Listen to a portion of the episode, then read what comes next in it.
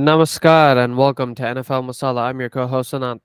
And I'm your other co-host Rakshak. Welcome to season two, episode 23 of NFL Masala, where we talk about all the latest happenings in the NFL with a little bit of spice. So today we are going to do a recap of week nine, do a preview of week 10 after some Dhamakadar news. Um, so yeah, let's get started.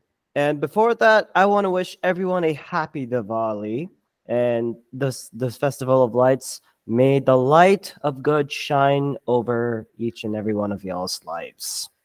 Yes, sir. Yes, sir. Definitely need a lot more light today. Mm-hmm. Let's go. Yep. Alrighty. So starting with the first bit of Dhamakadar news. Um, I don't know if you guys caught this, but during the uh, Jets game this past week, you could see Aaron Rodgers sort of quote unquote practicing in the middle of the field. He was throwing 55 yard bombers on his leg, running three step drops. So, um, this is probably one of the most fascinating things to keep track of. Just his relationship with uh, health and science. Uh, how after six weeks he's on the field. Um, after an Achilles tear, and or not six weeks, eight weeks, and it was just like, what is going on here? Um, so after making that indication, he revealed uh, in an Instagram post with a uh, watch that marked 1228 uh, as you know the time that he's going to return. Right. So that was vaguely hinting that he's going to be back on the field playing for the Jets in about six weeks. He also said this on the Pat McAfee show it'll be a few fortnights. So, yeah. He even said during the post game handshakes while uh, Derwin James was dapping uh, Aaron Rodgers up, Aaron Rodgers said, um, you know, in a few weeks, where Derwin Derwin James was saying, you know, well, when are you gonna come back? And Aaron Rodgers was saying uh, in a few weeks, and this was caught on camera. You know, there was a little bit of uh, lip reading there that had to be done, but still, like, geez, the fact that even if somehow Aaron Rodgers comes back into uh, into the play for for the Jets in the same season where he tore his Achilles, that's just something unheard of. And I'm all for it. I'm all for it. Yeah, I mean, it's incredible. That's all I can say. Yep, yep. Alrighty, moving on. All right, with this, we actually, I uh, this is a story that um we have to talk about this. Um, this was record. This was um. This was mentioned on. This was this report. This was reported on November seventh. Um, according to Sarah Barshop of ESPN, the Los Angeles Rams have reached an agreement with to get a new quarterback. Brett Rypien is not the answer. Matt Stafford is injured, so guess who they rely on? Mr. Carson Wentz. Of course, that's the player that they bring in. Yep. They made the move during their bye week. It gives Wentz time to get acclimated to the LA offense. Um, it's gonna be, I mean, he'll, I think he'll definitely like the Sean McVay offense, but it's um, definitely interesting because uh, with Stafford leaving the Rams week eight loss to Dallas Cowboys with a sprained um, right thumb, he did not play against Green Bay.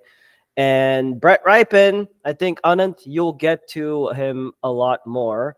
And I think on Tuesday, the Rams waived Rypien that day, and um, yeah, they did that. And and the funny thing is, it's kind of like a full circle because now that I think about it, in the 2016 draft, Jared Goff was the number one pick by the Rams. The Eagles moved up to number two and get, drafted Carson Wentz, and now look how the tables have turned. Wentz is now the new number one quarterback for the LA Rams, and the Eagles are doing good just like my man, J- um, just like um, like what we're doing with our QB Jalen Hurts, and I mean, then again, Carson Wentz, we thank you for taking us to the Super Bowl for giving that big record, but at the end, it sucks, man.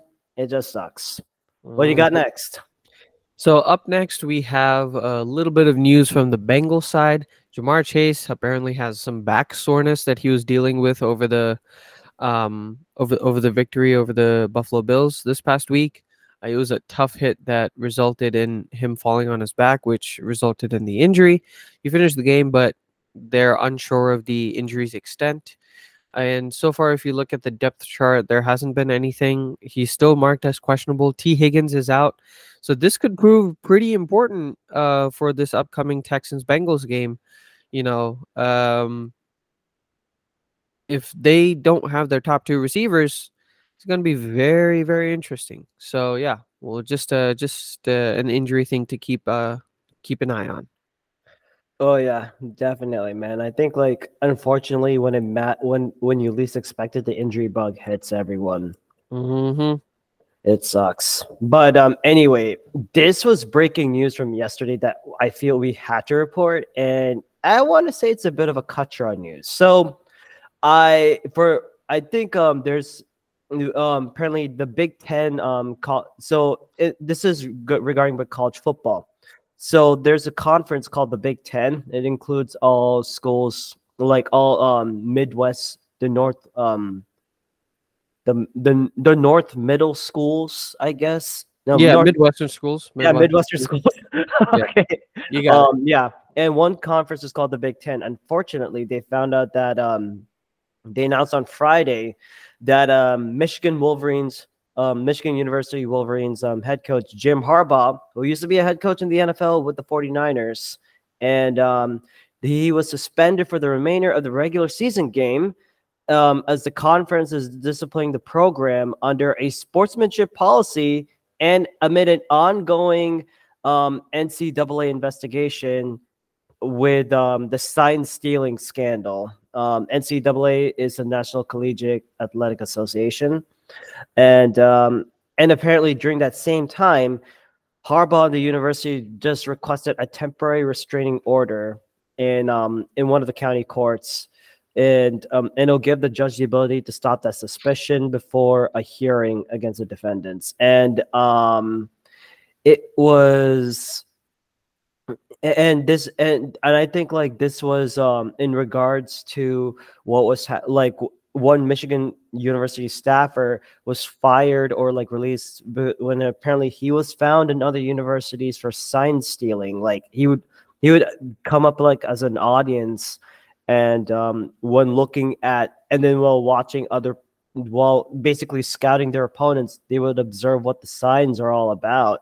Like what defensive play calling or the offensive play calling signs, like how the coaches would like express their um the plays to the quarterbacks um or to or to their defense or to their other defensive players. And um it, it's another I mean all I could say is um damn, this is this is about to get really ugly pretty fast. That's all I could say.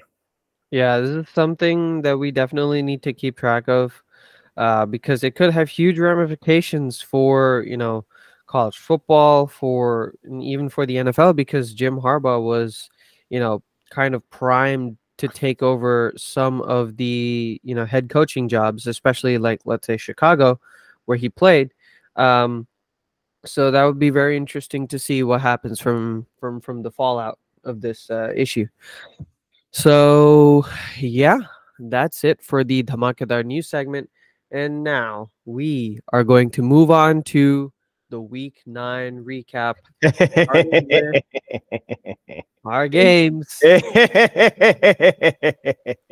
I Before we get people yeah, before we get to the glorious moment, I'm going to take I'm going to revel in a little bit of a victory here because the Packers did defeat the Rams 20 to 3. Um and you know what? Something magical happened during this game. Really? The Packers scored a touchdown in the first half. Ayo. Is I it know. so? It was a miracle, dude. The clouds opened and God granted all of Packer fandom a gift. It's a Diwali miracle, man. It was a Diwali miracle one week before Diwali was supposed to happen. And guess what it took? It what did it take? Feeding Aaron Jones. Who knew that Huh. giving the ball to your best offensive player will get you points? I mean, am I crazy or is this not a, a statement of fact for every NFL team? Right? Like, This is a dream come true, bro. has it taken to get Aaron Jones the football? Just like how Eagles bullied Sirianni last year into running the football, No, last last right year, thing. Yeah, yeah. Run the ball, run the ball. Yeah. we basically did the same thing in a much more milder uh, situation where we bullied our head coach, Matt LaFleur, into giving Aaron Jones the football. And he did. And we ran the football right down the throats of the Rams 38 carries, 184 yards, which is 4.84 yards per carry, and a touchdown. Aaron Jones, 20 carries. Last time he had 20 carries was last year against the Cowboys. So it's been nearly a year since he'd had about 20 carries. Hmm. And yeah, he only had about like three and a, uh, 3.8 yards per carry, but that's fine. It doesn't matter. It doesn't matter because he still had a spring in his step being 29 years old, right? And he looked like the Aaron Jones of old. And that's exactly what we need. Like if we had a middle of the pack offense, we would be 6 and 2 or 7 and 1 right now. Why? Because our defense since week 5 has been the second best team in terms of scoring points per game, right behind the Steelers at allowing just 15 and a half points per game. Wow. Joe Barry's doing something right then. Mm-hmm. That's a shock. You, I I, don't know. I, I- don't know if these if what I like those words would ever be repeated again. Joe Barry doing something right. Mm-hmm. He still needs to be fired, but nonetheless, nonetheless, uh, so you know that one was uh, very surprising to watch. We finally are running our offense well. We had really good passing game as well, e- even with a coupled with a powerful running game, and we had a couple of good individual performance. Finally, Dontayvion Wicks, standout second round pick for us this past year. Four targets, four catches, 49 yards. He did have a fumble, but I love the camaraderie in the team that, you know, that really showed because there was a lovely shot of Malik Heath, who also had a fumble, and Aaron Jones, who also had a fumble, uh, comforting him on the benches, just saying, you know, hey, don't you worry about that. Just pick it up, you know, you'll be fine. Just move on to the next ball, right? So that was that was a really nice moment to watch. But uh he had a really good performance. And then second half Jordan Love, dude. 12 of 13, 160 yards, one touchdown, 146.3 passer rating. Like Damn. not much you can ask for there. I mean, it's just like this is exactly what we are, right? Just second half passing offense, first half, what I hoped would be a powerful first half running offense. And finally, it's taken shape, but we still just scored 20 points. Barely. But man, like what an incredible I mean, I did see some highlights of Jordan Love and that uh, and the Green Bay offense. It was actually clicking when you run the ball a little bit more and you have those design runs. It works so much, like especially for Jordan Love, who is Exactly. basically in his first start, his first full start this season, right? Yeah, I mean, this is what we wanted from a from a young QB and a, a head coach. Give him a competent, easy offense to work with because we don't have the talent uh, to support him in that way, and not everybody can be CJ Stroud, right? So it is comforting to see that we are actually you know, running the football. We got 21 first downs uh, this past game. You know, only allowed one sack against that Aaron Donald led, you know, defense. And whatever anybody says about the Rams defense, you still have Aaron Donald. So, you know, doing that, that's that's still pretty good. One of one on fourth down conversion, 35 minutes in time in terms of the time of possession. So the offense did do their job. And then if you want to talk about their defense, uh, on our uh, about our defense, we did a pretty good job, albeit it's versus Brett Rypien, uh, who has now, you know, been released. But all we did was shut down the running backs and Puka and Kupp, And Rypien could do nothing.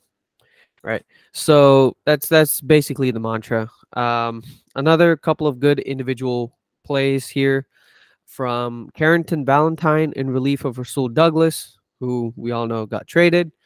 Um, Isaiah McDuffie in relief of Quay, Walker, who was injured, and Jonathan Owens uh, before he got injured as well. Jonathan Owens, I want to give a shout out. One sack, eight tackles, uh, you know, three solo tackles, one uh, fumble recovery, and I believe one interception. So he was fantastic. He was fantastic this game. Um, so, yeah, I mean, it was a very good improving uh, performance, but we still had a lot of mistakes. Three fumbles, two of them lost, 50% on third down conversion rate, seven of 14, and eight penalties. So this still exists. So I think like if we want to reflect a little bit during the midseason now, um, really goes to show that the Packers, I, you know, I don't think we were expecting. I guess we were expecting to be a playoff team, but given how we were performed, we're more like a five six win team. Uh, barely, we'll see if we can get to six wins. Most likely, we'll probably have uh four or five wins, get into like the top five uh draft pick and hopefully we might get like an offensive lineman or something.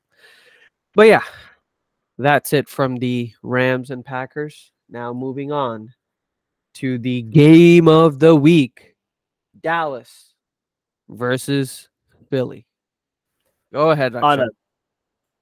I got, I have, I, I mean, I'm 31 years old. And this Wait, game, 21? I'm 31 years Okay, old. Got it, got I mean, but watching games like this is way too dangerous for my health. Heart attacks galore. But Adam, I got one thing to ask you, man. How about them Cowboys? Ah, suck it. Oh, Abhishek, I know that you're listening. You're going to be listening to this pretty soon, but how does this L how does this L taste? You cannot spell Dallas without an L. Take Uh, two L's.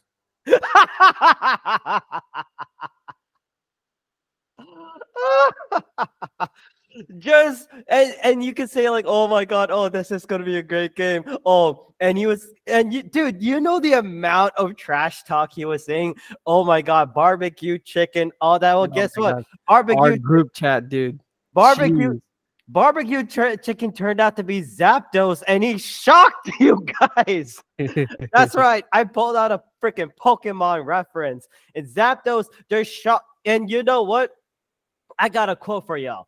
Jail, like how we talk about, like, um, I'm a big wrestling guy, especially with like, um, this has got this one of my favorite wrestlers, Stone Cold Steve Austin. He wins this big tournament, um, called King of the Ring in 1996. As the soon as he's interviewing him, he goes on thing and he brings up an iconic line. He says the quote, I say, You thump your Bibles and you say your prayers. Talk about Psalms. Talk about talk about John 3:16. Austin 3:16 says, I just whooped your ass. He says that on TV and it becomes a seller. You know what? I got a psalm right here. It's called Hurts 316. Jalen Hurts said, I just tush pushed all over y'all. or I uh, just no, it's it should be hurt 365 because every opponent has to be hurt 365 oh, yeah. days in a year. Oh, facing yeah. him. Via the brotherly shove. You can't stop it. It's inevitable. Like just like Thanos, man. We we just and all I have to say is the Eagles win 28 23. Good guys win, bad guys lose. And this happened during that Diwali week. Good triumph over evil, evil Abhishek. You got to get used to it, my man. You just got to get used to it. And I like to break down into a couple of things. Eagles offense. What a freaking performance from the Warrior, Mr. Jalen freaking Hurts. Anand, can we drop a respect shout out for his name, man? Put some respect in his name. He played with a bad knee and apparently, he was a great as a pocket passer. His final stats 17 for 23, 270, 207 yards of passing, two touchdowns. And Anna, did you see him turn over the ball? Nada. Nope. He was sacked, of course, three times because, I mean, he was kind of stationary. He was playing with a bad knee. I expected. He had a 130.2 passer rating in that game. And oh my God, the best part was the first scoring drive. And I mean, there were certain times which I saw like I mean, of course, the offense did not commit any turnovers at all. Very crucial. And uh, apparently the Eagles had that luck in recovering those fumbles. Like the past couple of games I saw the Eagles play, they were fumbling, they were turning over the ball. Hurts was throwing picks. I'm like, oh God. The one of the key things that the Eagles needed to do to win this game is to not turn over the ball. The, the offense did fumble a couple of times, did fumble like two or three times, but they were able to recover quickly. Great situational awareness. I mean, the talk about uh, I mean, talk, talk about the first play of the um, first drive of the game. We were super aggressive to begin with, going on a fourth and one in our own 32 yard line. And guess how the Eagles were able to convert that fourth and one play? Tush push. Yep. And apparent and and then the second time and in the same drive, it was fourth and three. We were still in Dallas territory. Instead of a tush push, Jalen Hurts facing pressure throws a deep, a nice, um, nice pass to Dallas Goedert, catches it for a good for a good gain. And then, but the biggest ones of all mall is the is the team Batman. I got it. And okay, okay, and I want to talk about the run game in that first drive. I did not have Kenny Gainwell scoring a touchdown on my bingo card because he was playing like complete garbage like this season for me. Like Eagles fans and I, we've been screaming, give more touches for D'Andre Swift, give more touches for Rashad Penny. But um, I, I, but I mean, hey, Kenny Gainwell scored a touchdown. That's good for him. I'll pat yourself in the back. Do you want a cookie? Do you want a jalebi? Nope. I don't know. Does he want one? Um, if so, Anand, um, just send me the next um, Royal Suites or any Indian store near Philadelphia so I can ship him about box full of jalebis for that. Mm-hmm.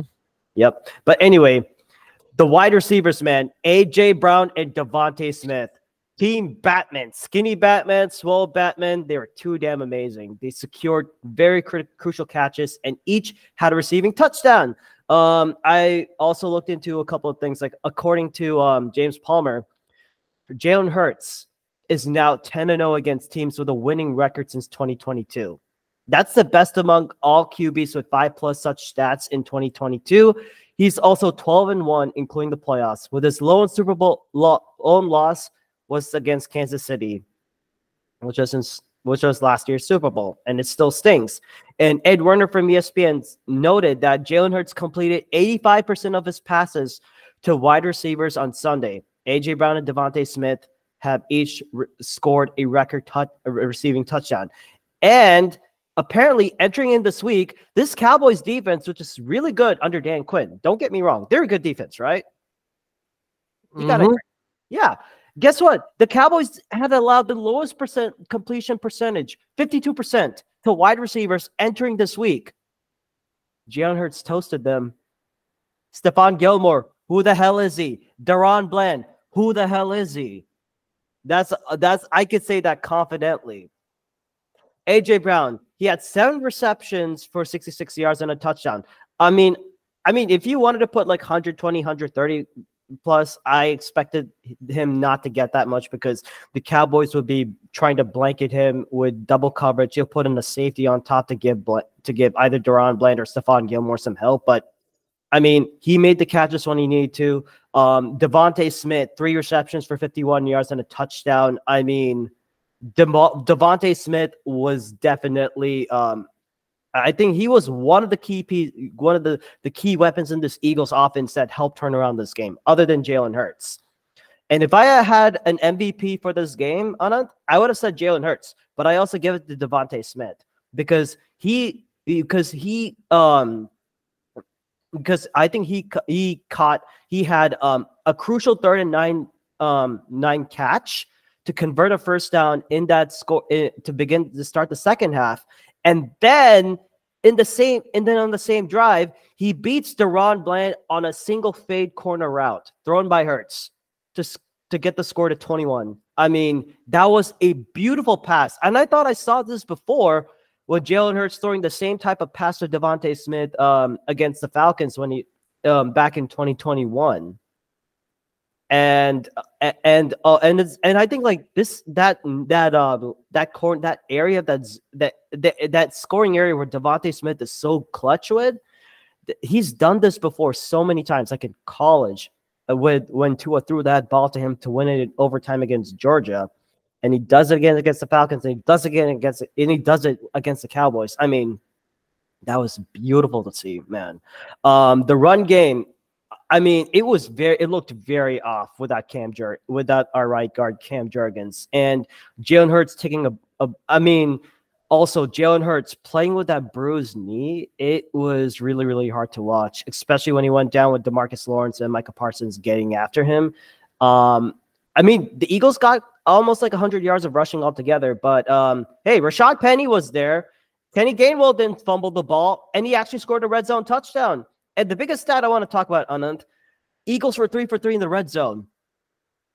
That is a huge improvement. Since that Miami game, eh, since the Eagles were able to like put up points against this Miami team, we've been nearly unstoppable in the red zone, which is a huge improvement. I think we're now like in the in the middle pack. And in the fourth quarter, this is where I have a lot of concern. The offense became way too conservative with some of the questionable plays. And Anant, I got to ask you a question. On a third and three in your own territory, you have all your timeouts and the Cowboys are down to one. Do you A, run the ball or do you throw the ball? Run it. Yes, run it to give it to Rashad Penny and let him drain some clock and force make the Cowboys forced to take their timeouts. But you know what they do instead? You throw a you try and throw a deep ball to AJ Brown. Mm-hmm. Who's I mean, he's under tight coverage. And it, uh, why would you make such a play? That the, we were doing so good. We just needed two or three first downs, and then you killed the game. You did not need to make such a play. And, and then again, you're you're giving the Cowboys more opportunities. And I think, and I, but like the way, uh, but I was very impressed with the offense, the way they were able to handle the the pressure, all the pressures and the different looks Dan Quinn was giving. Uh, I mean, of course, Micah Parsons, he did, did get himself a sack. Um, so did Demarcus Lawrence. Parsons had two sacks, and I know it was one against Lane Johnson. Lane Johnson, um, I know he's allowed a sack he's he's allowed one sack since like 2020 or 2021, but that is hella impressive on it on that resume. But Micah Parsons, he's just a great talent. But Anand, I have to vent about the defense. The only saving grace for this Eagles defense was that defensive line. They got after the after Dak Prescott, but that secondary, good lord, how the hell did you allow Dak Prescott to go with the following stats? 29 for 44, 374 yards and three touchdowns. Anand, what was that is a crime. That's a crime against humanity. This is a Geneva Convention violation type of defense that I'm looking at, man. What the hell? It was so bad. I mean, it, like God bless their soul. God bless those rookies. Eli Ricks, a UDFA corner, and Sydney Brown, a, a third, the third pick as a, and a safety.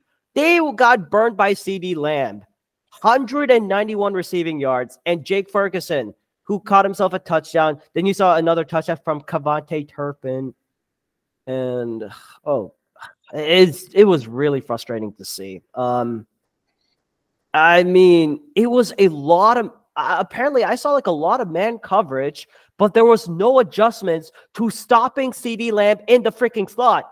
You cannot have Ricks and Brown playing slot against the number one corners. I mean, if Anand, I will um help me out on this one.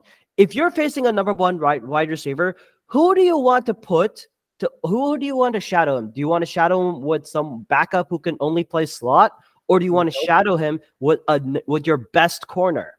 Best corner. Yeah. Only in the late stages of the game did we see Darius Slay go up against CeeDee Lamb. If Lamb beat Darius Slay, I'd be like, okay, that's fine. We did our best with that. But come on. I mean, it was very, very, it was painful to see. I thought I was seeing a lot of press, like man coverage, like uh, like a lot of man coverage and cover two, a mix of it. But if you're playing covers in a third and long, you cannot put linebacker. Our linebackers cannot play coverage, especially in third and longs. Um, Zach Cunningham, of course, he led tackle the team in tackles and and a crucial third down. Uh, and, and of course, there was one third down play in which um, Zach Cunningham, in which Zach Cunningham, Zach Cunningham and Darius Slay stopped, um, was able to flip Dak Prescott over to stop the run. But the again, I thought the best secondary person that I saw was Reed Blankenship, safety. He did his absolute best and showed up on big situations. He uh, and I think we know. I think you know what I'm talking about. Um, on that fourth and goal play, Dak Prescott tried throws a ball to Luke Schoonmaker in the Eagles' um, red zone. Um, it was originally ruled a touchdown, but his but the knee was at the one yard line prior to the ball crossing the goal line. Um, incredible play by by Reed Blankenship. And again, the main credit has to go to that defensive line for getting to Dak Prescott. They sacked him five times. Haason Reddick started the game with the sack. He had two total tackles, one sack. Um, Fletcher Cox, Jalen Carter, Nakobe Dean, both had 0.5 sacks um, before. And of course, Dean had to leave the game with a bad ankle. And unfortunately, he's going back to IR. Um, Brandon Graham 1.5 sacks, and Josh Sweat with the crucial fourth down sack that sealed the game. I mean, Sean Desai, he has to do a better position. He has to do a, find a better way to cover the nickel and slot position. Hopefully, with Bradley Roby coming back in time. And I wanted to see Kevin Byard make a couple of plays, but unfortunately, he did not. Um, he only made adjustments in the fourth quarter, but they got to do a better job regardless. I mean, again, two crucial fourth down stops late in the game, and you're holding the Cowboys to three for five in the red zone, that was huge. And um, and also we got uh, also that crucial two point try when you had um, Dak Prescott trying to roll right. Brandon Graham made that effort to force Prescott to run out of bounds. It's a game of inches, baby. That's all I can say. And of course, the run game was pretty much neutralized, but I mean, the officiating, it was bad on both sides. There were a couple of questionable calls. I'm not going to go into it. The win is a win. I'm and the and and and it matters in situational football. That is the key thing. That is how the Eagles were able to win this game. But I mean, there's a lot of things, but all I can say is I'm going to take this L. And the most ridiculous thing on I've heard is, oh, the Cowboys were relishing in this moral victory that they can hang with the big boys. Bull crap. Take the L. You lost the game. You had a chance to win it so you can have a lead for the NFC East. Well, guess what? You failed at the end. The Eagles beat you. Get over it. Drink it. And while I relish in cowboy in delicious Cowboys tears, crying over the referees, crying over crying over, oh, Prescott Abdul, outdueled Hurts, boo hoo hoo. Cry me a freaking river, man. I'm going to bathe in it. And all these Cowboys tears are so delicious, man. On a, I can make an ice cream sundae out of this thing. Ah, It Yeah. was beautiful to see them cry. I mean, especially with Skip Bayless, Michael Irvin, Mike Greenberg, all of you ESPN analysts and all those cowboy loving analysts and even those podcasters saying, "Oh, we got the oh, we got the emotional dub and all that." Scooter Magruder, I'm also calling you out too. Guess what? Y'all lost. Take the L, walk away, and I'm going to quote The Rock: "Know your role and shut your mouth." Suck it. Eagles win, Cowboys lose, America wins. I'm Russia America wins. And I approve this message. Uh, boy, that is definitely a message to send. Ugh.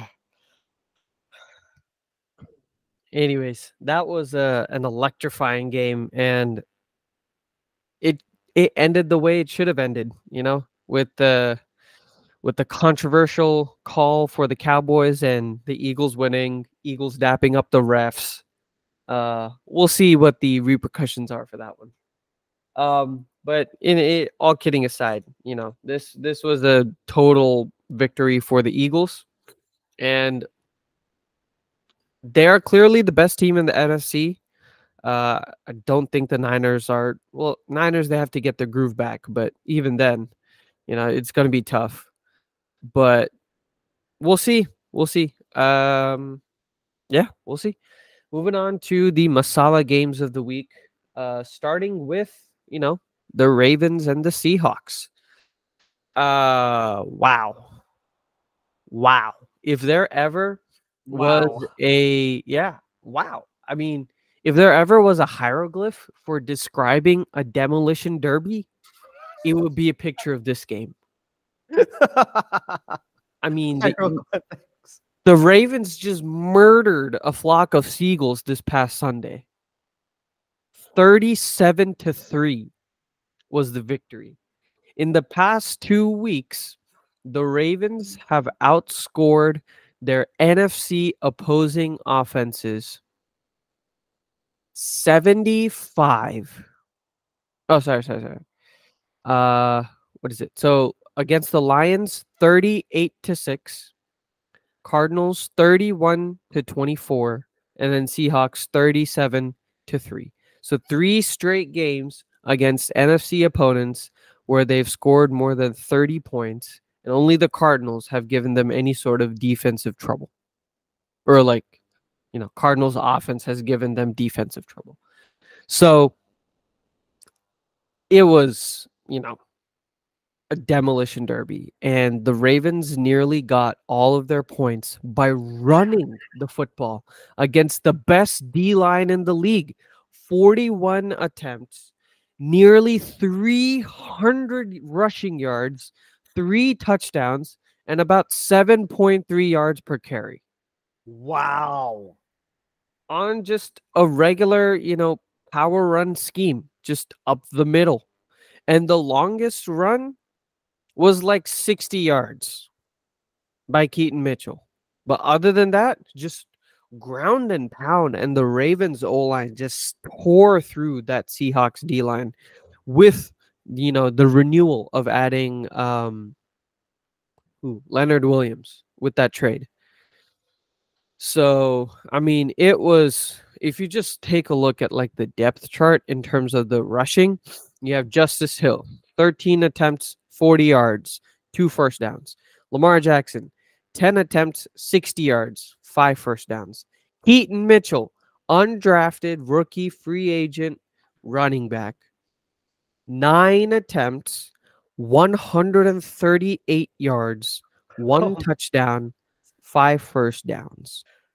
The Seven backup point board. zero yards per carry per attempt. Uh, yards before contact.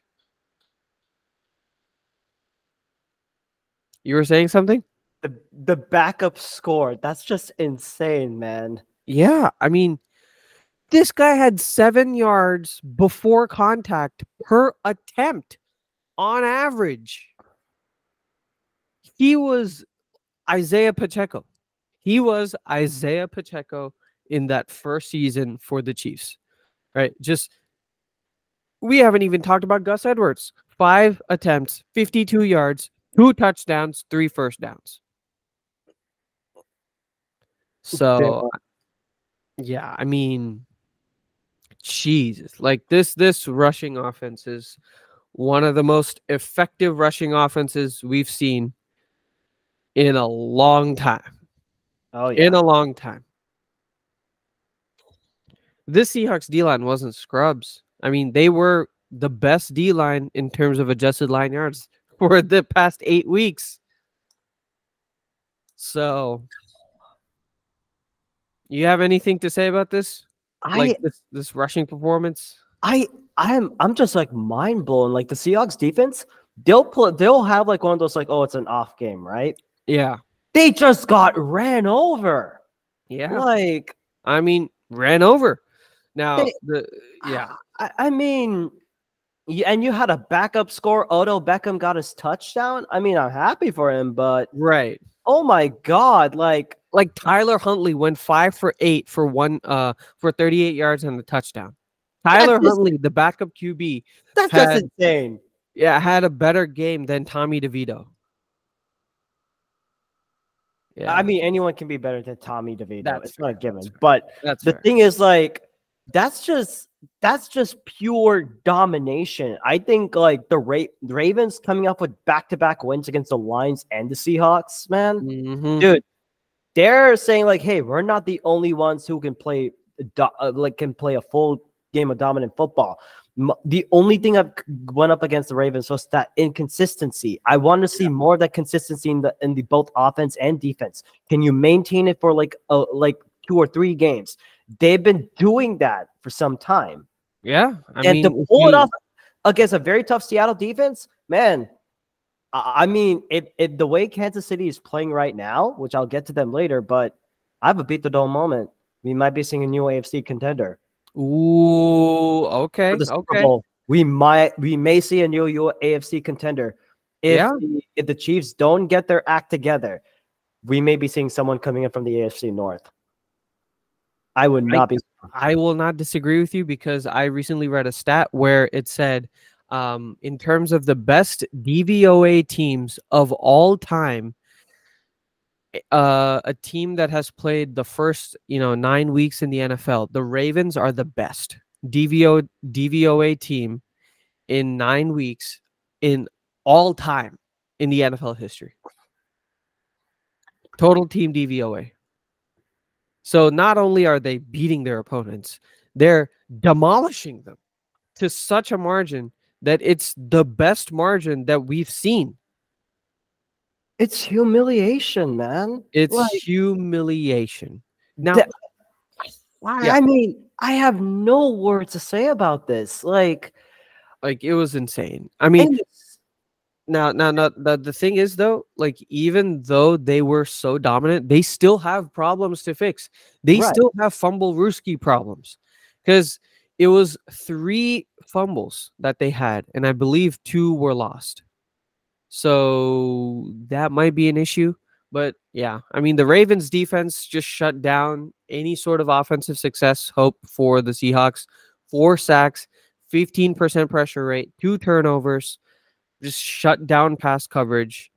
And, you know, it's, yeah. I mean, I have a beat the dull moment too. I Oh. think this year an AFC team will win the Super Bowl again. yeah. Yeah. There's no shot, no shot for any NFC team against the AFC team in the Super Bowl. Unless I mean, I'm gonna, I'm gonna be, I'm, I had the Homer moment right there. There's One team that can save this NFC thing from being dominated by the AFC for a second time in a row. It's the Philadelphia Eagles. They, I don't think so, man. no, and here's the thing: they have not played perfect football yet. If they're able to get some drives, they'll make it competitive. That's for sure. They'll make it competitive, but the AFC is just too strong this year. Look at the AFC North division right now. You look at the division rankings for the Ravens, Bengals, Browns, and Steelers. If the playoffs started right now, all four teams would be in the playoffs. That's just ins- I mean, All we nearly had that last year with the NFC East. Yeah. Well, we got the AFC North now being the new AFC Beast. hmm hmm Uh, it's just insane, man. It is it is remarkable the amount of competition that you have in the AFC. So the AFC playoffs this year is going to be a gauntlet. It's going to be a gauntlet, and I wouldn't be surprised if we shot if we saw like three or four shockers. Like the Steelers might bag a playoff victory, like a wild card victory or something like that. Maybe the Browns might, you know, beat the Jags or something like that in a defensive slugfest. Like it's just remarkable the amount of talent that the AFC has amassed um, compared to the NFC right, in terms of total team talent. In the NFC, you probably just have three contenders Mm-hmm. Eagles, Niners, Cowboys. That's it. Maybe. All other teams are too inconsistent, huh? What about the Lions? No, they're just too inconsistent. Like Yeah. they've in in terms of teams that they've beat you look at some of the winning teams that they've beat. The chiefs first week. That two by one point without travis kelce uh and you know a couple players injured for the chiefs right? Besides that nobody else. The ravens they lost to and the seahawks they've lost to. The only teams that they've beat the falcons arthur smith. The Packers, one of the worst teams in the league. The Panthers, dead last in the league. The Bucks, middling team. And then the Raiders. Right? So who have they actually beat that's a good team? They're the Dolphins of the NFC. The Lions are the Dolphins of the NFC. A strong team against weak teams, but a weak team against strong teams. And then if you look at the rest of their schedule, the only competitive game that I see for them are the Cowboys December 30th. Hmm. As the only competitive like they have the Chargers next, right? Uh which I feel like that they're going to win because it's in LA, so it's going to be Detroit again. Then they have Bears, Packers, Saints, Bears, Broncos. That's five victories right there. And then Vikings, Cowboys, Vikings. So they could easily end up with like a 12 and 5 or 13 and 4 record, look really good on paper, but have zero victories against winning teams. Well, other than the Chiefs. So it's I don't think the Lions are a contender this year. Um and then you look at uh Seahawks are again, they got spanked by the Ravens, right? Who else do you have in the NFC? I mean, there's potentially the Commanders could come into the playoffs. The Commanders are one game out of the wild card scenario. The Commanders. Damn. So clearly, the AFC is going to win the Super Bowl this year. Clearly, there is zero percent chance for the NFC to win the uh the win the Super Bowl this year. Zero percent. I Okay. am sorry to say this, but this is my beat the doll moment. That's your Zero favorite moment. Yeah, All right. I will I will keep an eye on that beat the dome moment. yeah. I'll keep an eye on it. Alrighty, moving on. Okay. No, Dolphins versus Chiefs. Um, Anand, I told you like um, I've mentioned like a couple of times, like I have this curse. Every time I pick a Masala game of the week, it, it tends to be a blood or the opposite happens. But Apparently- time, It actually lived up to my expectations. mhm, Defense ruled this game. I'm gonna be honest, but man, Dolphins, they're pretenders, unfortunately. yeah, They lost 14 to 21 against the Chiefs, and apparently they're oh, and one stat that has to be stressed: ESPN and Fox and like any sports show that you've seen, they've put out this statistic: the Dolphins are 0 3 this season against teams that went to the playoffs last year. Well, their three losses: they've lost to the Chiefs, they've lost to the Bills, and they've lost to the Eagles. What do these three teams have in common? They went to the playoffs. They're Super Bowl contenders. They play a damn good defense. And I mean, and and and I, I got to talk about Kansas City, man. How do they keep getting away with this, man? They barely have any competent wide receivers other than, I mean, Travis Kelce and and Mecole Hardman are like your two veterans, but then you're going with Rashee Rice, Jerick, a backup running back in Jerick McKinnon, Noah Gray, Sky Moore, Marquez Valdes, Scantling, Kadarius Toney, Justin Watson, Mecole Hardman, La'Mical Perine, Isaiah Pacheco. Just, I, I think I may be forgetting names, but I think the Chiefs have found a formula uh, in offense just to annoy us even more, man. I mean, and and Patrick Mahomes, he's doing Patrick Mahomes things. 20 for 30, 185 yards, two touchdowns, and he was only sacked twice. But they op though, but I they have figured out the way. And I will educate and we will educate the masses on what this way is all about. Are you interested to learning? Mm-hmm. It is passing by committee. You don't apparently you don't need a number one target. You just need to distribute, divide and conquer. That's what the game is, and go on these long board, long drives, just like the way the Eagles have done it this year. First play, I mean, if you want to talk about the Chiefs' first drive, first opening sequence, seven play, 75 yards, um, and you finish off with an 11 yard touchdown pass from Mahomes to Rashee Rice. And, and uh, oh yeah, folks, this was played in Germany. So, um, sprechen Sie Deutsch? Um, uh, dank, Dankeschön um, to all our German listener, to all our uh, our listeners in Germany. That's the only German I will, only Deutsch. Um, and I mein mein sprechen. Um, that's the only. yeah, I'm gonna stop. uh. I mean, like urinating tree did the one segment where he spoke the, that that segment in in German, and it was beautiful, man. Ooh, he did that, and um, but like after that touchdown, we had like a combined. We had a combined seven punts from from the first touchdown to the Chiefs' second touchdown. Seven punts. It was a good defensive battle. Um, and and, again, like credit to Vic Fangio for limiting this Chiefs offense.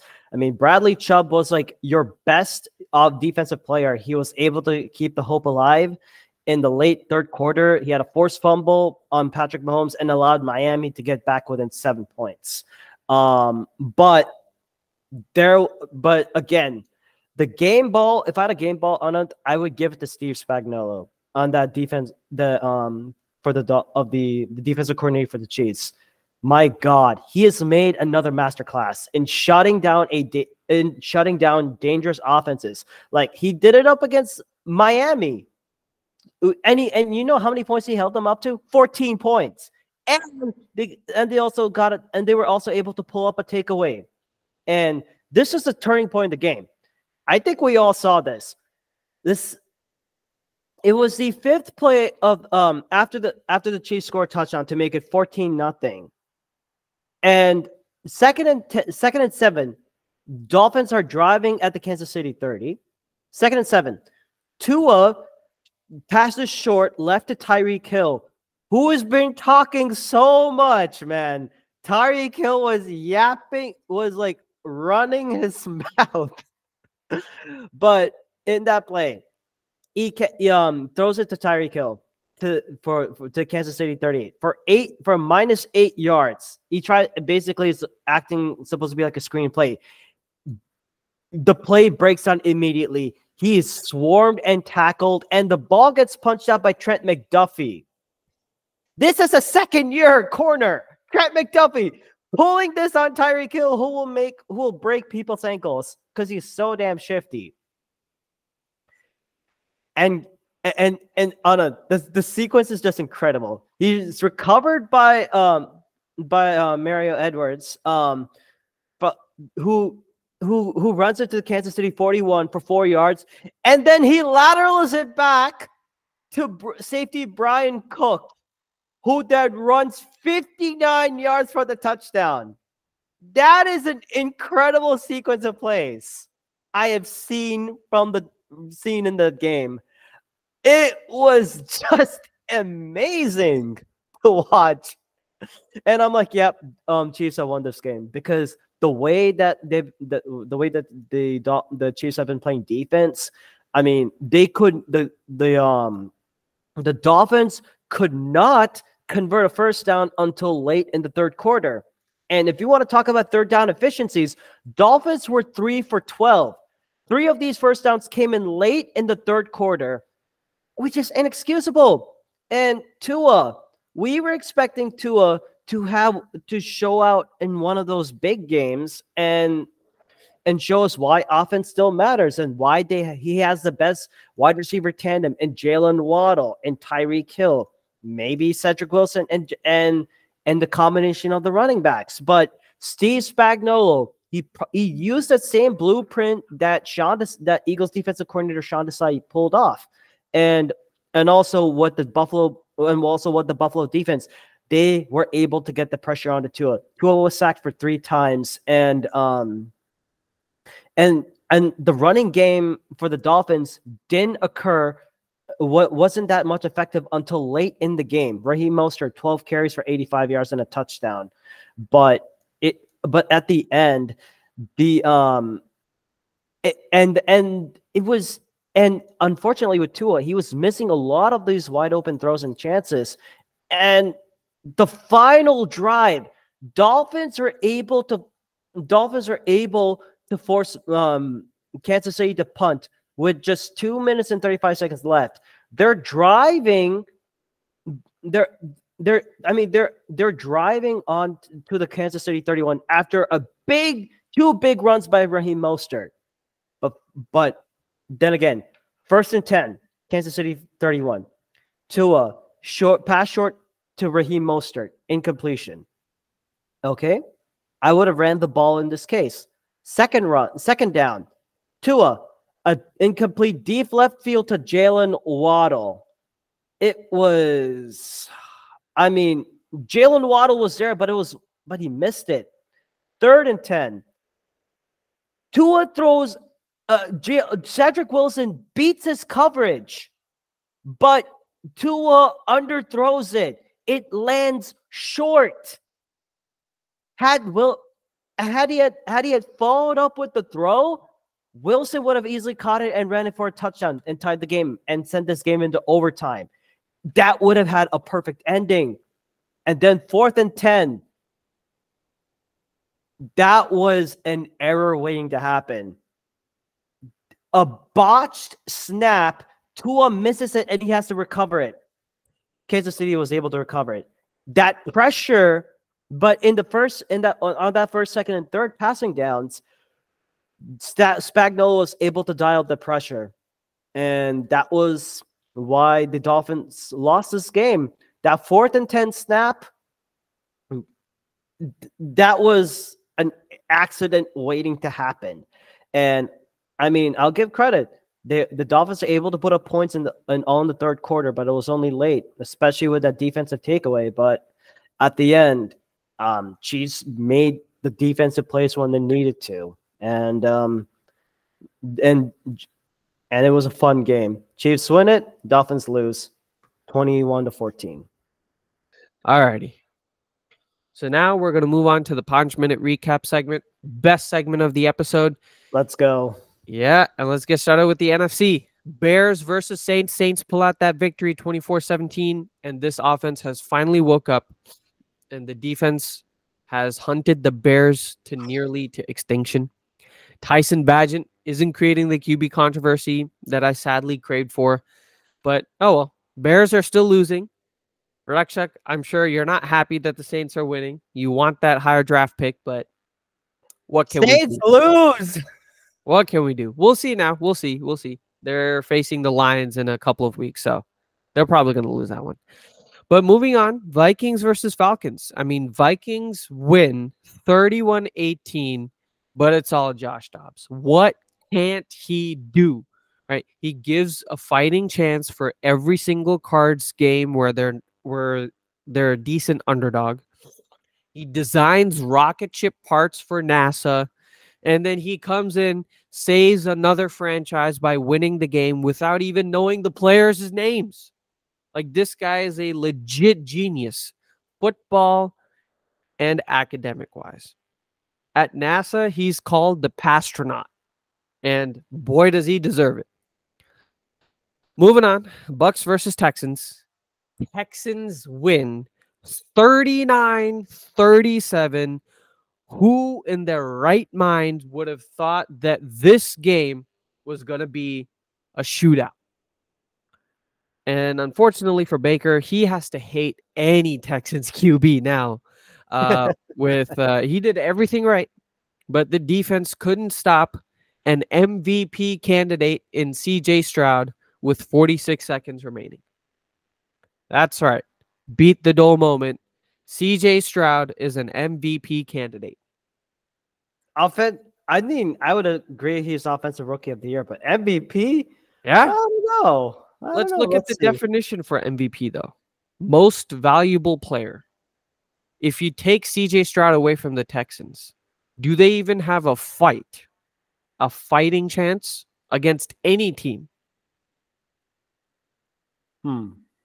Exactly. I mean, yeah, I, I, I, I wouldn't. I I mean, you're not wrong. Yeah, I mean, I will explain this in a little bit, but let's move on. Uh Giants versus Raiders. Oh. Raiders win 30 to 6 and it's the Italian versus the Irishman. Aidan O'Connell versus Tommy DeVito. Oh, but unfortunately, it wasn't the contest that I was hoping to be. It just turned out to be a wet fart. Um, Derp. Yep. Derp, derp, derp. So Antonio Pierce led these Raiders to a victory, and the Giants keep tumbling down the levels of Dante's Inferno. And we need to see what new depths of despair they can reach to this season because boy, is it awful. oh yeah. Tell me, tell us about, tell me about it. Yep. That's it from the NFC side. What about the AFC? AFC. So I'm going to be covering um our guest host Abhishek's um game, Bills versus Bengals, which was a masala moment game of the week for Abhishek. Um, it, Bills lose 18 to 24. It appeared to be like a good defensive battle, but I think Joe Burrow is so is too damn good, man. He is he is clicking at the right time. That's where he's dangerous at the most. Um, Bills offense, it's stale, no flavor, no masala, nothing. Zip, nada. I mean, it's just like a plain it's, it's just like plain rice, man. No flavor. You know what I mean? Like it's Yeah. so It's, so not bad. even Jeera rice at this point. It's not even Jeera rice. rice.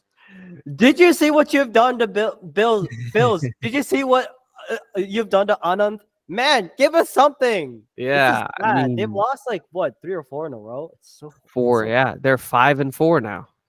crazy. Titans versus Steelers.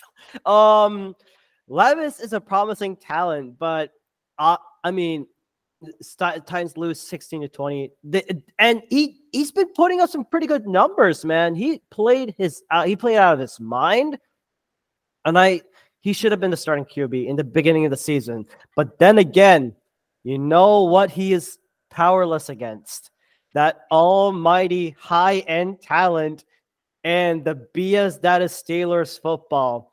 Kenny Pickett starts to click in in the fourth quarter, and we see why. On this that high end talent, we i- i- it's inevitable. Uh, we will see. We will see the high end talent this week. Okay. And Uh, then I and unfortunately I have to talk about this game. Um Cardinals versus Browns. Like okay, Cardinals scored nothing. They did nothing. They are absolutely nothing if you have Clayton Tune as your quarterback and it, like he was so bad. Deshaun Watson, welcome back. Whatever. He scored. He threw two touchdowns. Mari Cooper had a buck thirty and a touchdown. So yeah, whatever. Good, good for you. Do you want a cookie? No, you don't get one from me. Chargers versus Jets. Um, good God, why did I straight see this game for a little bit? I want to have my life back because this Jets offense is so bad, especially with Zach Wilson. Why is he not benched? And you know what Robert Saleh said at the end of the like uh, during a pros conference of why did they keep Zach Wilson? He said I would I have to plead the fifth in the lines of that. Making us watch this game is cruel and unusual punishment. We should we deserve better. Honestly. I mean, hey, Justin Herbert didn't throw any touchdowns. I mean, the it was so bad. Like Austin Ekeler, Ford had oh, only scored like two touchdowns, and and hey, the the Chargers scored on special teams, uh, um, it on the on a punt return for a touchdown. So whoop de doo, I guess. Um, Colts versus Panthers. Um, Anna, did you know that Bryce Young scored through some touchdowns? But unfortunately, he threw to the other team. Kenny Moore had two pick sixes. um, Kenny Moore, he is a cornerback for the um, Indianapolis Colts. Gardner Minshew, another game manager type of day, 17 for 26, one touchdown um, 127 yards. Jonathan Taylor had 47 yards. I mean, run game wasn't there that much, but um, Bryce Young, um, 24 for 39, 173 yards, sacked four times, one touchdown, three interceptions. Frank Reich, you cannot be the coach, man. I've seen no creativity in offense. Hell, it has been so bad that the owners is at is demanding something happen. Otherwise, there's going to be a change. If the owner's calling you out on that, you know it's wrong. And I'm not only looking at you, Frank Reich, I'm looking at you, Arthur Smith. Put in Bijan Robinson, you fool. I mean, it's just madness, bro. It's mm-hmm. madness. You're not helping your young players. Miles Sanders had barely had any carries until the late in the game. And you why? What is this offense? It's not competent, that's for sure. God, this NFC South is a dumpster fire. Oh, tell me about it. I mean, the Saints are the best of the worst at this. Point. It is so bad. Alrighty. Do something. Yeah. Uh NFL gods, please, please save us especially on on Thursday nights. Mm-hmm. All righty, moving on to the masala moment of the week. For me, it's got to be Keaton Mitchell, undrafted free agent, and apparently the Packers passed him up because they offer they lowballed him as a UDFA, but he looks like Isaiah Pacheco now. Strong, fast, shifty, tough to bring down. And on this, for this play, he ran for 60 yards on a toss to the right with blockers ahead, puts on the burners, and makes four Seahawks miss with his juke moves. All for that game. Like, why? Why? Why? We could have just drafted him instead of Emanuel Wilson, and he would have been really good. Madness, my friend. Anyways, good on Keaton Mitchell. I'm really happy that he's in such a strong offense right now because he definitely like this this Ravens running offense has the legs to shock the world. They gotta stay healthy though. And I thought of a I thought of a new nickname for the Raven for this thing, their game plan. Run, Ravens, run. R R R. Just like that film. yes. Yes. I'm gonna note this down here. R R R. That's just amazing, man. Yes. And, right. and, you know what? Every time they score a touchdown in the run game, they got to do the Naatu Naatu dance. yes, yes, we got to teach them that.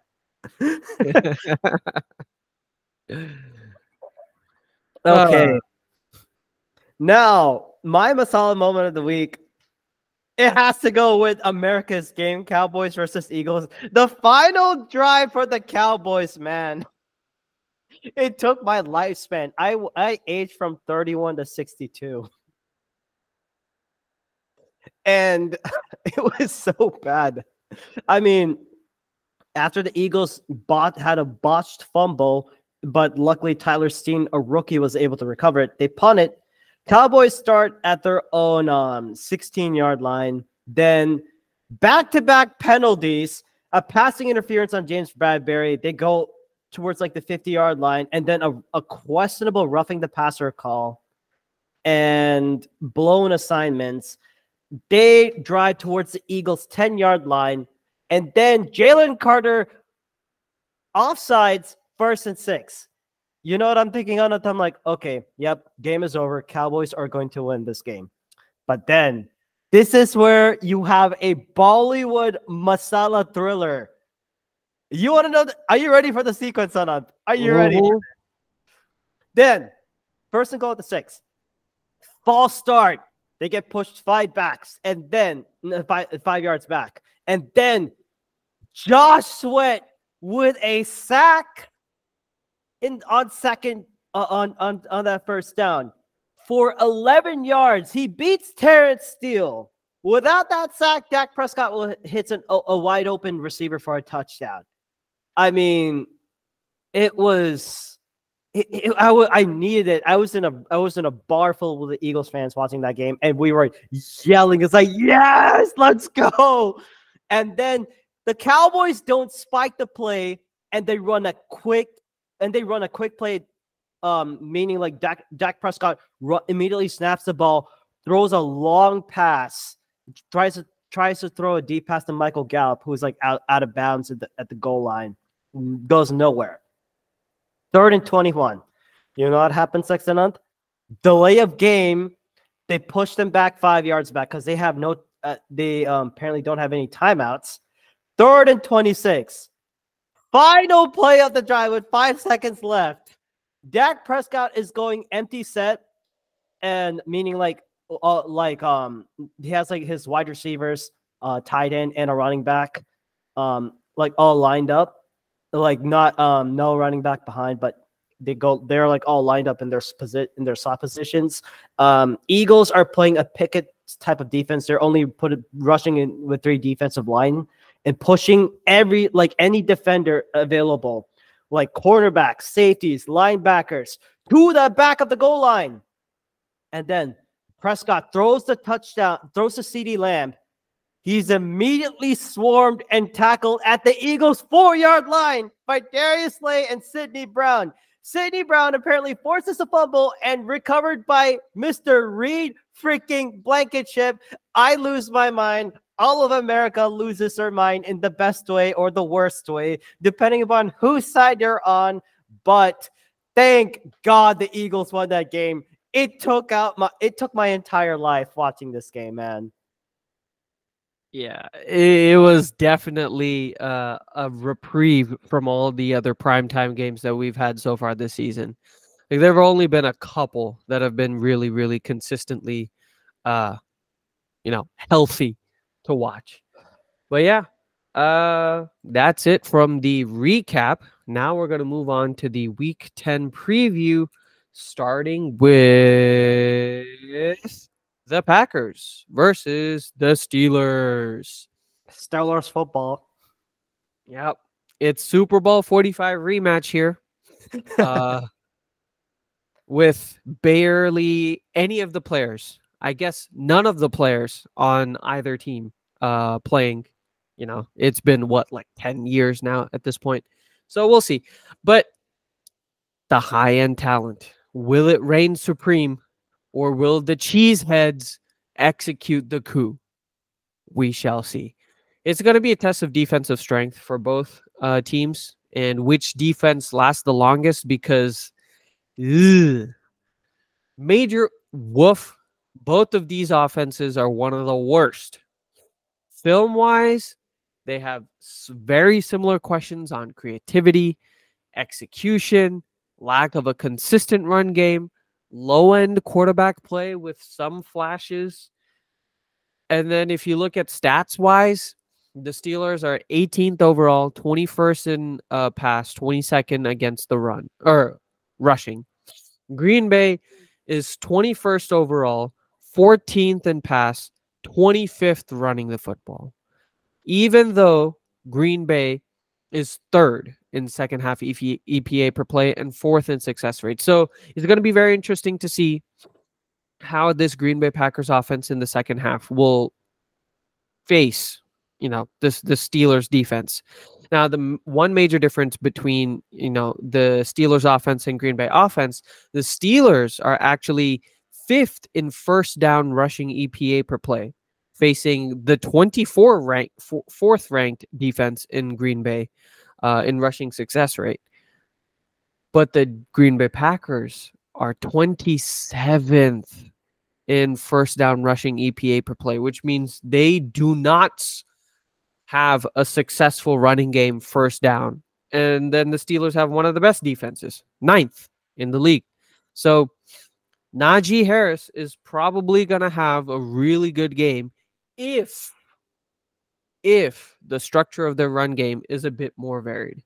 If they do the same thing over and over again, like a you know inside zone or power run scheme where they're just running two three power uh, run plays it's going to be a long long game for Najee Harris and this defensive line for the Packers are actually going to come to play but that's one of the major differences between the Steelers offense and the Green Bay offense they're really good at executing a first down rushing offense um for the Packers to win Ideally, they should just focus on the run game, both offense and defensive wise. Offensively, get the ball out of Jordan Love's hands, keep him under two and a half seconds in terms of time in pocket.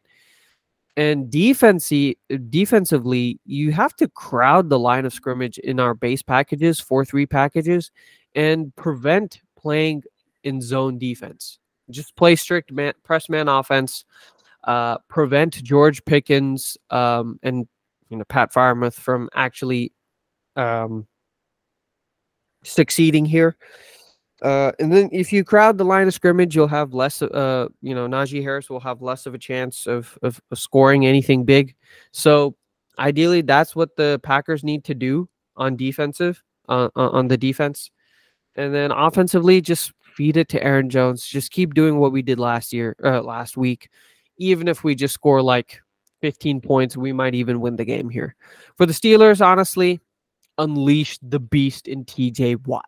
Use him like Micah Parsons is used for the Cowboys, right? Moving around the line of scrimmage and especially target the left side of the O line for the Packers because that's the one where most of the pressure has leaked for the Packers offensive. So uh, you look at all the Packers, you know, O line changes, it's been on the left side. The right side has been pretty consistent, minus a couple of plays from Josh Myers. But you have, you know, Jon Runyan has been pretty good, and you you have your right tackle, uh, who's also pretty good. But if you look at, you know, the left side of the Packers offense right now, it's been a rotating wall you know, David Bakhtiari was there, but then he got hurt. And then Rasheed Walker, he's been very inconsistent there. Elgton Jenkins has probably been the only consistent guy, but he's been switching to left or right guard. So Zach Tom is is for sure right tackle now. So we'll see this left side of the offensive line. That's that's where you know TJ Watt needs to, especially against you know uh, our left tackle. If the Steelers want to impact this Packers offense. Put TJ Watt against the left tackle. And then for the Steelers offense, give the ball to Najee Harris. Stick to your game plan of the power run scheme because this is a perfect defense to test against that. You know, if the Steelers can't top 150 rushing yards against the Green Bay Packers, this is going to be the last nail in Canada's coffin. Hmm. So yeah, I predict the Steelers win 13 to 12. Okay, interesting. Mm-hmm. All right, moving on to yours. Um, yeah. So with this, Eagles, luckily we, with that delicious win against the Cowboys, so I'm, I'm still drinking on those tears. But guess what? Um, Eagles are facing their very important um, opponent called the bye week. Psych! Eagles are officially on the bye. And it is a perfect time to heal up and fix a lot of issues before the gauntlet. And unfortunately, um, during the Eagles Cowboys game, there were a couple of injuries. Um, Nakobe Dean, he's expected, um, a linebacker, he's expected to go on IR. Unfortunately, he cannot stay healthy. Um, oh, and apparently, it's a sprain is on Dean's left foot, which um, and and and uh, for and under the old rules, Nakobe Dean's season would have been over if he had went on uh, the IR twice. But because of that uh, new rule change, they are allowed to return from IR multiple times. The only catch is that each return counts towards the team's limit of eight IR activations per person. But but with that, he's going to be missing the Kansas City, Buffalo, San Francisco, and the, and the Cowboys game on that. And and I think like it's kind of not of a big deal at the moment because uh, although he's a great run defender, he's been pretty bad in coverage. Um, according to PFF, according to Pro Football Focus and um, Bleeding Green Nation stats, um, he he is ranked 66 out of 89 linebackers um, with a minimum of 20% defensive snaps in um, in in coverage. It's it's unfortunate, but Luckily, with the production that that Nicholas Morrow and Zach Cunningham are given, that's good, but you don't have enough depth. Like Christian Elliss is your only healthy off-ball linebacker. You only have two linebackers in on the practice squad, and Ben Van Sumeren and um, Brandon Smith. But it's but again, the issue in Nakobe Dean is that injury and his durability and I don't know. It, it really sucks. But then also another big blow that the Eagles um did have was Dallas Goedert going uh, most likely to go on IR because apparently in one play when he tried to stiff arm Markquese Markquese Bell after grabbing a huge first down, um, he apparently it was reported that he suffered a fracture in his forearm. He'll he went for an uh, for, for, for an MRI, and he may go on IR. If he does, he will have to miss the next four games, and the bye week does not count towards returning from IR. So he'll be only eligible to return on Eagles Week 15. Um, so definitely we need we need like our other titans like in Jack Stoll, Grant Calcaterra, and Albert Oleg um o- Ok Okwuegbunam or Alec or Albert O and also recently signed EJ Jenkins to um to get back. I mean, for the tight end thing to get back is was like unfortunately it was like last year that Goedert got hurt. Um, now he gets hurt with like a dirty MMA move pulled by the Cowboys. Um, then again, they're dirty as hell for that. And um, and uh, but then there are also like some other options to look at: Dan Arnold, Richard Rogers, uh, Cameron Brate. Let's see.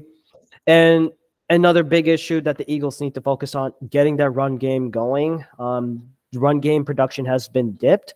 Uh, maybe, but they're doing really well in the passing down. So maybe some change, maybe some change in philosophy is occurring. But I would like to see more of the run game to help with Jalen Hurts, and it helps limit some turnovers in that case. So keep that going. Um, and secondary you got to Sean Desai has to take a hard look at this defense and to and also figure out what type of game plan will help because we're get because the Eagles are getting burned in the middle of the field. Bradberry has not been well. Darius Slay has been okay, but Reed Blankenship and Kevin Byard, they're going to need some time to learn through all this playbook that that Sean Desai is trying to plan through. Um, although Desai's making adjustments, which is great. And luckily, Bradley Roby may be coming back from is going to come back from IR, and you'll definitely help out with that slot nickel role. But you got to work on the formate. They got to work on the defense on the secondary game plan. And Anand, with this, um, I do want to go over the gauntlet that the Eagles have coming up. So mm-hmm. I thought I let's do a, a future predictions on this one. So after this bye, the Eagles will have to go to Kansas City. What's uh I'm thinking Loss. yeah, it's gonna be a loss because it's very tough to play in Arrowhead. Um, Yeah, and and, and not only that, I think you know this this Eagle secondary was cooked by a middling pack, uh, middling Cowboys offense. So i- if that's the case, you know, Patrick Mahomes might have a much better success uh against against this uh Eagles, you know, defense. And I think the sup- surprise is going to be that Chiefs defense. yeah, They're going to lock down AJ Brown and DeVonta Smith. So Jalen Hurts has to put something, pull something out of the magic hat if they Yeah. want to win this game. And plus, Dallas Goedert may be going out on IR, man. Um, I think Yeah. apparently it was a it was a fracture in his forearm. So, Ugh. so I don't know if you could trust a Jack Stoll, Grant Calcaterra, and Albert O. But if Albert Mhm. O is able to perform, other players have to step up. Maybe we see a game from Olamide Zaccheaus. Maybe we see a game from Julio Jones. hmm I mean, hell, if Julio Jones scores touchdowns, I mean, great. Any other ta- playmaker, and of course, um, so Chiefs, I have this as a loss. So Bills, uh, uh, so the, the um they Eagles wear Kelly Green again. Um, the Bills are coming into town, so I think the Eagles will win this game because I agree. I think the way the, the Bills offense is looking at it is very shaky. If they're not trusting their instincts to run over, to run the ball, Eagles are going to have a good uh, have going to have happy times. hmm And um, against the Niners, so so we both have so we're both going one and one, Chiefs and Bills. So with against the Niners, um, what do you have? Win or I loss? think that's a win. I think the Eagles just have enough firepower um, on the defensive side to pull a victory against this Niners offense. Um, and I think you know we've seen the Niners defense capitulate. So if if the Niners can't figure their stuff out on the defense, then it's it's going to be an easy victory for the you know for the Eagles. Um, so yeah, I predict a a victory for you guys. Yep. Um, same here too. So we're going. We both go two and one at Cowboys. I I had this game go. I have the the Cowboys running this because the Eagles have not won in Texas since 2017 against the Cowboys. So, and that was the year that we went to the Super Bowl. We are we have been unable to win that game, and I think um, Cowboys they'll be fully ready and motivated. They'll have this game circled, and um, Cowboys will edge out. Will, will get the win on this game. Dak Prescott will throw for like 500 yards. Right, secondary is going to get burnt toast. I agree. Unfortunately, I agree for you. Yeah, unless the Eagles get their act together and they figure out what what they want to do on, on in secondary, I got to see some improvements in, in that Chiefs game. Even if you Mhm. lose, you got to see some improvements. And then, um, so we go two and two, both of us. And now at Seahawks. Oh my God, this Eagles cannot play well in Seattle, man, for some odd reason. I think this one is a big win for you I- guys. I hope it's a win. I'm Yeah. hoping that the Eagles get a win on this one. You know what? I'm going to wishfully think it. I'm going to project that positive energy. Eagles are going to get this dub. I mean, they're going to come up against a very tough Seattle Seahawks defense. The only way the Eagles can win this game, run the ball and target your tight ends. I think this is when Dallas Goedert comes back for this game. He's going to go off. And that's going to be really, really helpful. And Geno Smith, he's a good QB, but he's not the answer. The Eagles will get some turnovers and they can limit Kenneth Walker. Yeah. I think this was uh, just a bridge quarterback situation for the Seahawks. Um, we'll see who they go with in this. Like this offseason is going to be very interesting for the Seahawks. Do they go for, you know, another veteran QB to try and string together another winning def- a winning season next year, or do they try and go for one of these young QBs, rebuild, you know, Yeah. that that offense around this QB.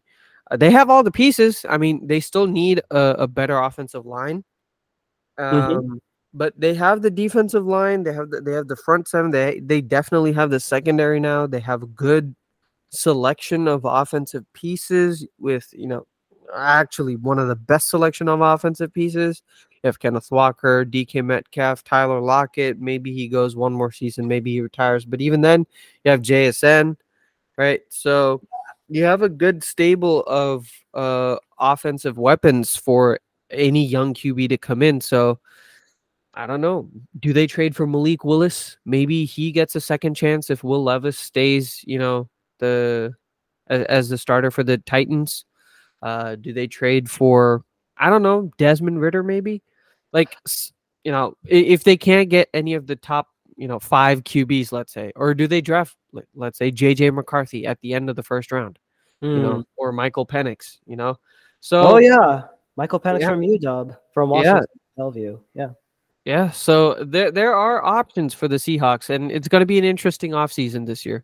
But I think they're they're definitely a playoff team. Uh, they're they're going to be like the fifth seed in the NFC right now. A tough wild uh, card. Yeah, or NFC South, or NFC West contender. Yeah, so they're going to be second in the NFC West. So that means fifth overall in the NFC playoffs. Mm-hmm. So yeah, but I, uh, still, then I, I think it's a victory for you guys there. It's going to be tough but it's going to be a victory. Yeah, definitely. Um, so we both had the Eagles going three and two. So with that, it, um, but then their back-to-back game. But then the last three games is versus Giants, versus Cardinals, at Giants. So it, I'd be easily go three and zero oh that uh, uh, for the last three games. But the gauntlet, um, we both have the Eagles going three and two. So with eight and one, they're going three and two. So I think they'll be in time to go like 11 and 3, which is actually not bad. 11 and 3 yeah. is not bad. Yeah. I mean, if, if they make those games competitive, the Eagles can win at least three of those five, three of those five games in this gauntlet. Then I think um, they should have the NFC divi- NFC um, the number one spot and the NFC East wrapped up. But then again, any given Sunday, we've seen crazy things happen. Mm-hmm. All righty. Moving on to the final segment of this episode, the Masala Games of the Week preview. And we're gonna try and wrap this up here. Um, starting with my pick, and that's gonna be the Texans versus the Bengals. This is gonna be a very Whoa, I love here. it. Uh-huh. I First love time, it. I'm giving some love to the Texans, you know. They've been counted out for so long, you know, and rightfully so. They haven't been, you know, uh, a fantastic team. But with the emergence of CJ Stroud, this is a team to watch, right? If they get some more pieces in this offseason, they have one of the highest salary caps this offseason. Uh, if they spend the money wisely, draft wisely, it looks like they have. They have a good stable of like they can really turn this around into a playoff team next year if they do this offseason well.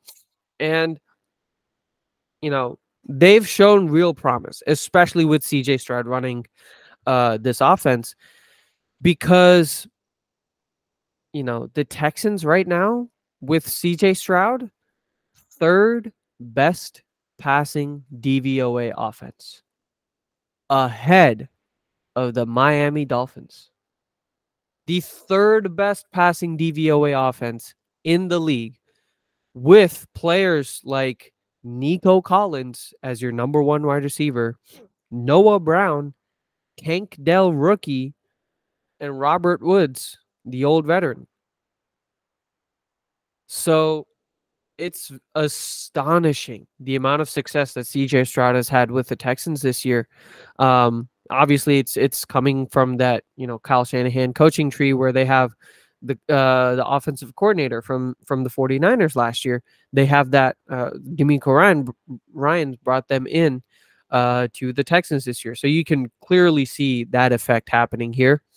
Um, a nice scheme for the um, for the Texans to for CJ Stroud to be working with, and you know this is going to be a very interesting matchup here with CJ Stroud and this really good passing offense facing an elite defense known to suffocate even the most creative offenses, right?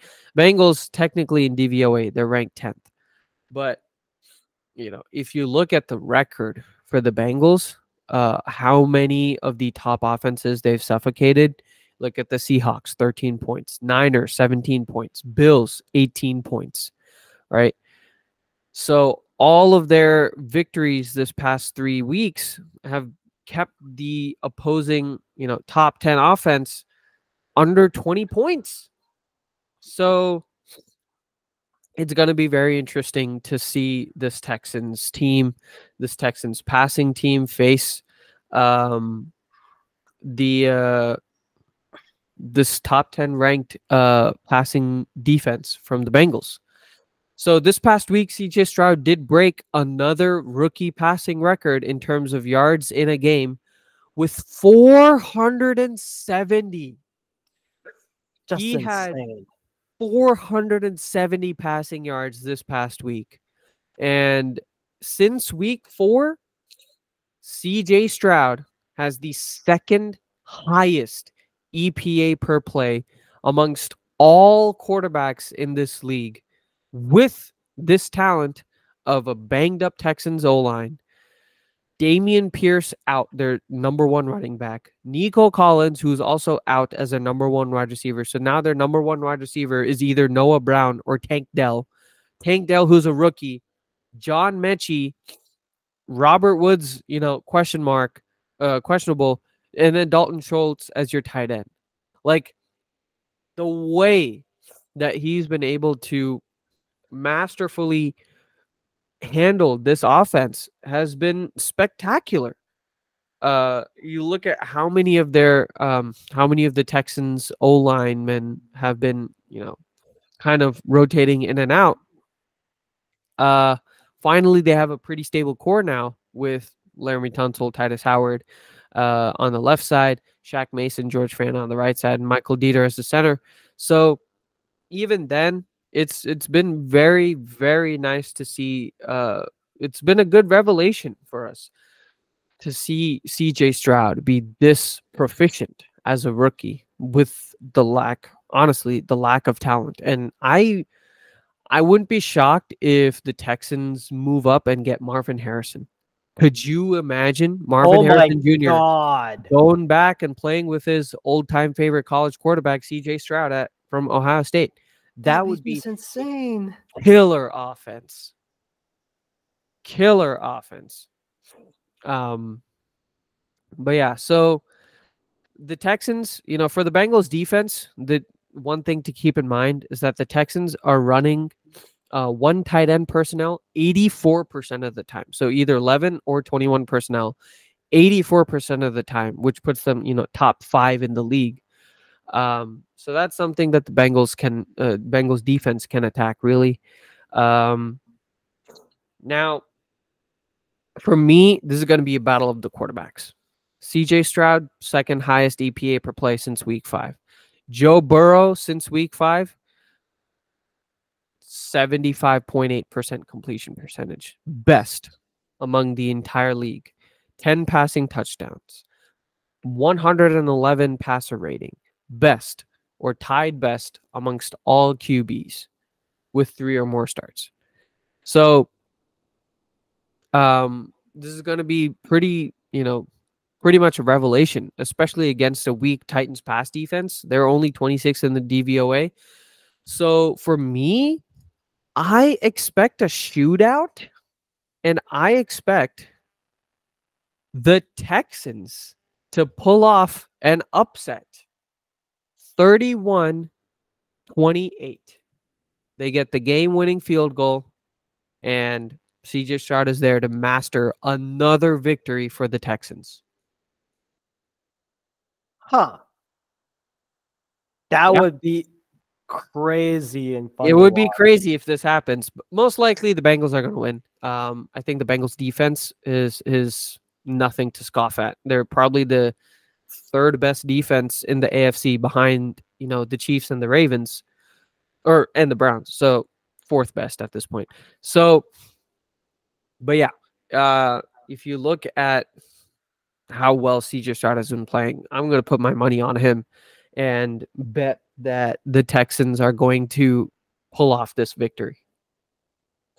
Man, it that would be crazy to see. But then again, I mean, I would trust Joe Burrow to um for I, I mean I would trust Joe Burrow to like win this game because he's been in situations like this, even with but then again, like with the wide receivers that they currently have, and if his receiving options are like healthy at the moment, but it's just insane. I think I, I would not be surprised if the um if the Texans pull the upset, but I think Bengals still win it. Yeah, I agree. I agree. I mean, I can see that. Yeah. Well, that's amazing, Anand. Um, my game of the week is going to be Niners versus Jaguars. Oh, Two playoff caliber teams going head to head in good old sunny Florida. And no, I don't plan this to be another Ruksha curse. I am sorry. but um well, well we got to look at this first. Jags uh, and this has been two teams going in two completely direction two completely different directions. The Niners having a five game winning streak from week 1 to week 5, then they lose the last 3. Jags are currently on a five game winning streak, playing in the road. I mean, two completely opposite directions. You can't get anything better. But with this, we let's do a little bit of a breakdown. Off Jags offense versus the Niners defense. Jags offense, they are apparently 13th in offensive DVOA, 10th in the pass, 19th in the rush. And they're going up against a Niners defense, which is 15th in defensive DVOA overall, 11th against the pass, and 25th against the rush. Um, make sure you circle that, folks. 25th versus the rush, because apparently their bat. This Niners defense is very, very shaky against run against teams that run the ball. And however, with this, the Niners did get better in the defensive line when they acquired Chase Young. This is the same Chase Young, according to PF, uh, um, according to Pro Football Focus. He has five sacks and he's tied eighth with 38 QB pressures via Pro Football Focus, and they were able to pick him up from the Commanders for for for like a for a conditional third round, second round pick. Third round. Is, good lord. Why did the commanders allow this stuff to happen? It is just stupid. Stupid. That's what I have to you know, like the you stupid. No, no, yep. no, not. yep.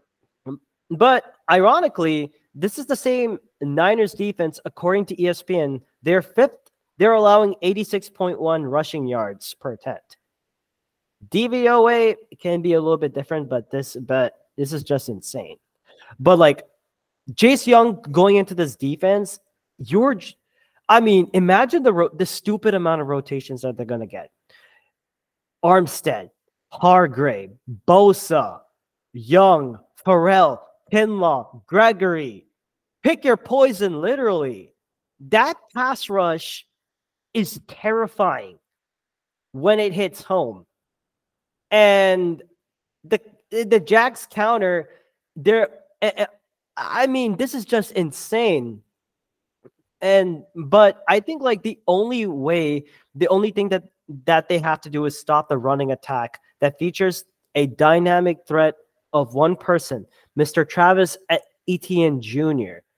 This met, I mean, this guy is um he's just in he, I mean, although some production has been varied, he's he's actually played very well. I mean, out of 8 games played, he is um he's had like eh, so far in 8 games he's played, he's average he's had like 583 total yards of rushing. He's been averaging about 72.9 yards per game.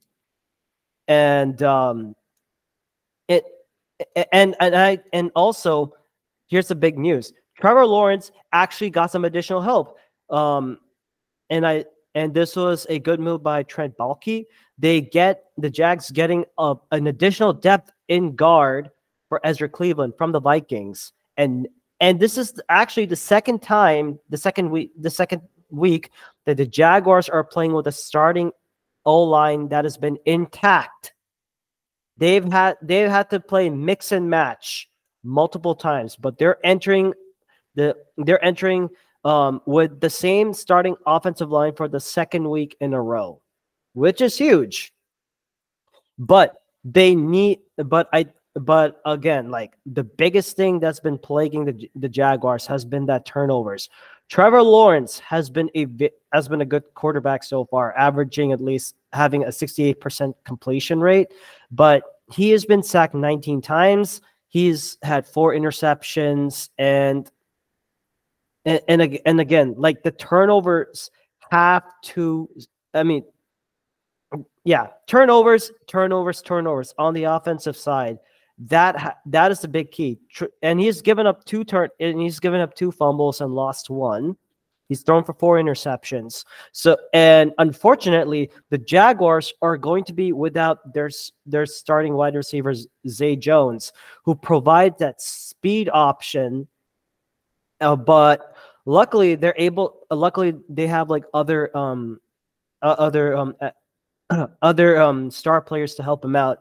Christian Kirk, um, I mean, I don't know why you pay big money for him, but apparently he's performing well. Calvin Ridley, who's been having a bit of a drop off, he's still a he's still a threat when he actually catches the ball.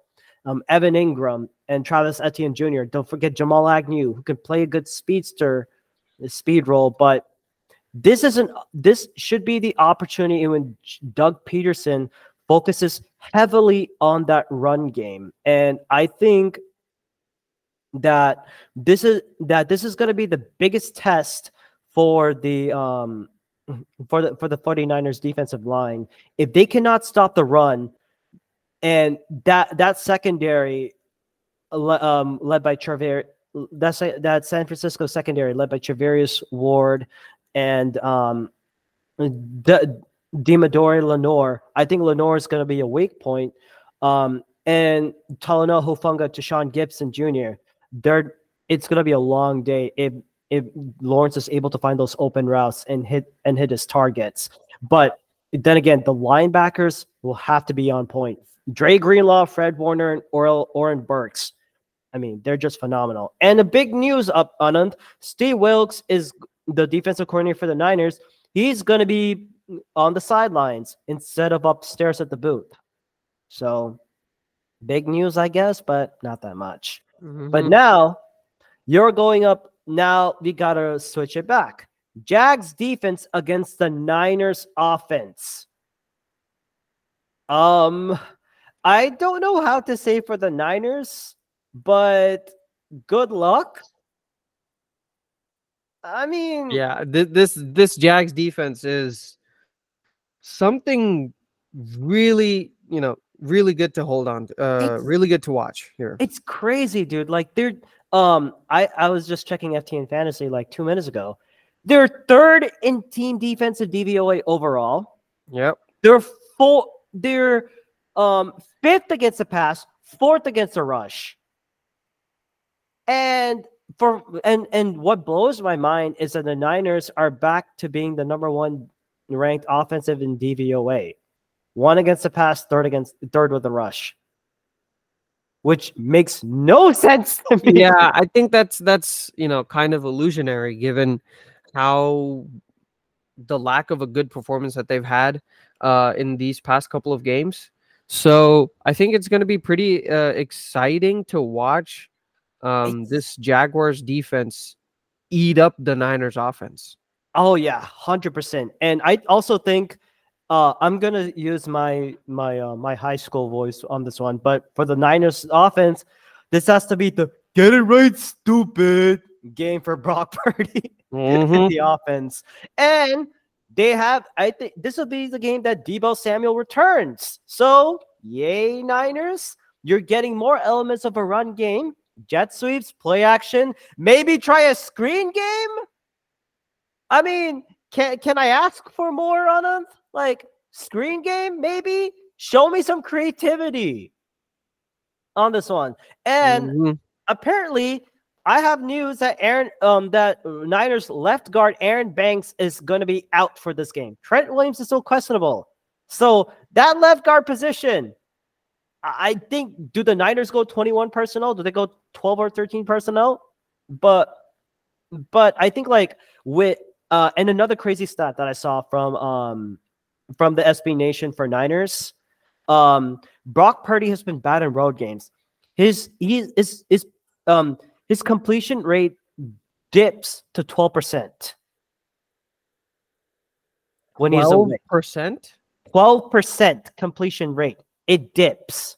Oh, you mean it decreases by 12%? It decreases by 12%. Okay, I thought you meant his completion rate overall is twelve. Oh no. Okay. No. Oh hell no. That's not that Yeah. that is not not true. But it is like but I mean the Niners they can lean more on 21 pers- personnel because they're they're really good against those that play like a base defense and base defense that's what the Jaguars play. Um is base defense is basically 4-3. You're going four defensive linemen, three linebackers. Um and they'll play a lot of that base defense. They'll play that very big on the early downs, first and second. And when you go third down, they will bring in the hurt. I mean, this is going to be a big day for those Jaguars linebackers. Devin Lloyd, Josh Allen, the Jaguars version of Josh Allen. The I want to say right now, the right Josh Allen, um, Oluokun, and Travon Walker. I mean, Travon Walker being the first pick last year, he's been playing pretty damn well as a as a number one pick. Like, don't you agree with that? Like, Mhm. I mean, This is- not as great as Aidan Hutchinson, but still pretty good. I'm I mean like it, it's just um it, it's it's just too much to it, it- it's it's just insane. Like this is a I mean I don't know how how you can stop this Jaguars pressure this um Jaguars um defense man. It's the only thing like you can expect from Jaguars. They will stack the box. They will bring in they will bring like almost like their entire defense in towards that middle of the area. They do that usually like 49% of the plays. This is according to Sports Info Solutions um, from the Niners Nation's blog pass. And this is a Jaguars defense that is giving up 16.2 points per game during that five game winning streak. 16 games. It's just, I mean, eh, but and then of course, there's the, the there's the doubt that Brock Purdy will have a tendency of um per, of like giving the ball away via turnovers, via picks and interceptions. When he goes up against like very tough defenses, Brock Purdy has not played well. I mean, you saw the game against the Vikings. It uh, um, which which was like playing not that bad. Cleveland Cleveland really locked up those players and Cincinnati.